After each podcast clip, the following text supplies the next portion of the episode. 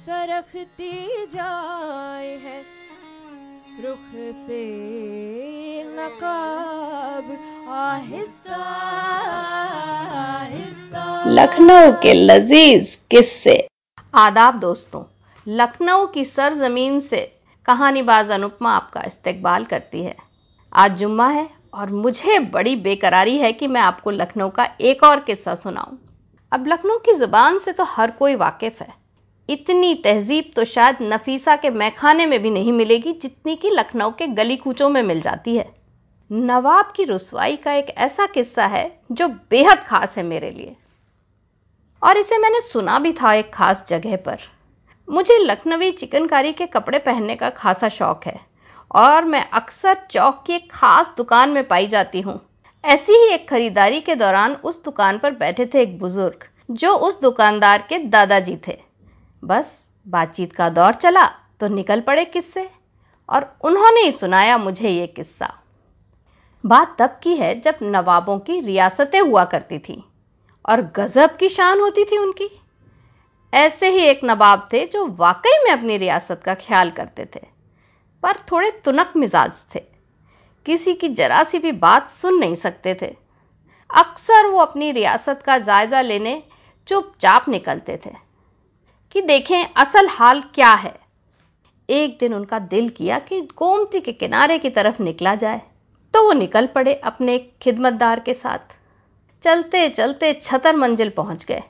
अब छतर मंजिल में एक बड़ी और एक छोटी छतरी है। शाम के ढलते सूरज में यहाँ का नज़ारा कमाल होता है। काफ़ी सारे लोग गोमती के किनारे हवा खाने निकले हुए थे। नवाब साहब अपनी धुन में चले जा रहे थे कि उनके कानों में एक बेहद नाजुक सी आवाज़ पड़ी। वो जा रहा है, वो जा रहा है। अब नवाब साहब को लगा कि लगता है किसी ने उन्हें पहचान लिया है। आगे कुछ करते कि एक और सुरीली सी आवाज़ आई। वो ना होगा फिर। अब नवाब साहब हैरान होकर रुक गए। रुके ही थे कि तीसरी आवाज़ आई। बेशक, वो होता तो वो न जाता। नवाब साहब ने मुड़ के देखा तो आवाज़ें खिड़की से आ रही थी। पता चलता था कि शायद कोई झरोके से देख रहा है। अब नवाब साहब को इस गुफ्तगु का सर पैर तो समझ में आया नहीं, पर उन्हें ये यकीन हो गया कि ये तीनों लड़कियाँ उनकी ही बात कर रही हैं और मज़ाक बनाकर उनकी शान में गुस्ताखी भी कर रही हैं। बस दिल मिलाते हुए वो अपनी हवेली वापस पहुँचे। कुछ तो करना ही होगा। उन लड़कियों की इतनी ज़रूरत? अगले ही दिन तीनों को बुला भेजा अपने दरबार में। और जब ये मोहतरमाएँ आईं तो पता चला कि वो बहनें हैं। नवाब साहब ने हुक्म दिया कि कल जो बातें की जा रही थी, उनका खुलासा किया जाए। अब लड़कियाँ भी कुछ खफासी हो गई। पहले तो इस तरह तलब किया गया और अब कहा जा रहा है कि अपने घर की बातों का खुलासा किया जाए। तो उसमें से एक बोली हम अपनी पर्दे की बातें सब पर क्यों ज़ाहिर करें? अब नवाब साहब भड़क गए। बोले, हुक्म की तामील हो, नहीं तो अंजाम बुरा होगा। सबसे बड़ी बहन तैश खाकर बोली, उफ, हमें तो ये वो लगता है। दूसरी ने जवाब दिया, वो होता तो वो भी होते। अब तीसरी बोली, कुछ ऐसे भी तो होते हैं जिनके वो नहीं होते। सारा दरबार सकते में आ गया। ये कैसी गुस्ताख लड़कियाँ हैं? इन्हें तो सज़ा मिलनी ही चाहिए। दरबार में सबके सामने ये कोई गुफ्तगु का अंदाज है? अब नवाब साहब गुस्से में अपना आपा खो बैठे। बोले, या तो तुरंत बताओ, नहीं तो कैद खाने में जाओ। लड़कियाँ डर गईं। बोली, हमारे ऊपर तो पहले ही बड़ा बुरा वक्त चल रहा है नवाब साहब। हमारे अब्बू और अम्मी नहीं रहे। जैसे तैसे चिकनकारी करके पेट भर लेते हैं। बस दिल बहलाने को एक अपनी ज़बान बना ली है, इसी बहाने थोड़ा हंस लेते हैं। अच्छा ऐसी बात है। तो कल जो बातें हो रही थी, वो क्या थी?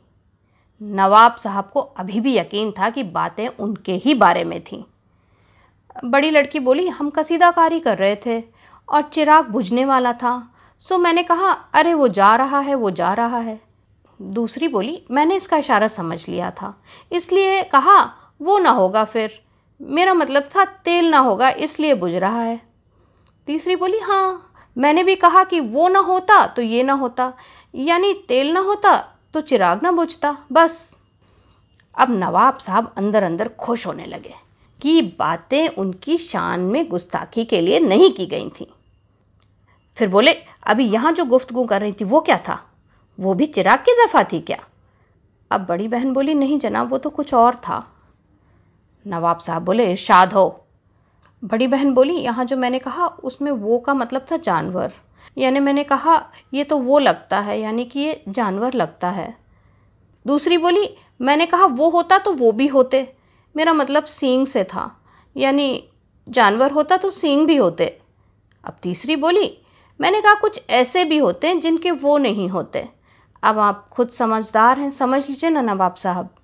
माफ़ करिएगा, पर आपने हमें इस तरह रुसवा किया तो हमें भी गुस्सा आया। आखिर हम भी खुददार हैं। अब नवाब साहब को तो बिगड़ जाना चाहिए था। पर थे तो आखिर लखनऊ के नवाब ही तो उन्हें अल्फाजों का ये अंदाज़ बेहद पसंद आया।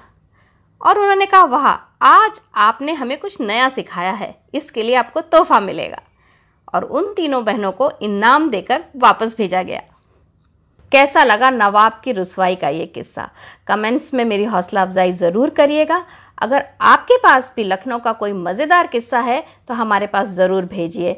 हमारा ईमेल आईडी है Make Happy Foundation at gmail dot com जो किस्सा इस प्रोग्राम में शामिल करने के लिए चुना जाएगा, उसको भेजने वाले का नाम भी इस प्रोग्राम में ज़रूर सुनाया जाएगा।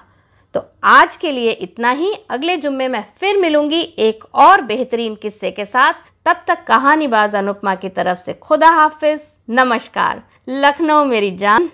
अगर आपको मेरा ये पॉडकास्ट सुनने में मज़ा आया हो तो आप भी अपना पॉडकास्ट शुरू कर सकते हैं studio hub hopper dot com पर, जो कि है studio dot H U B H O P P E R dot com ये फ्री है और इसे Hubhopper Spotify Gaana Google podcast और कई जगह पर सुना जा सकता है।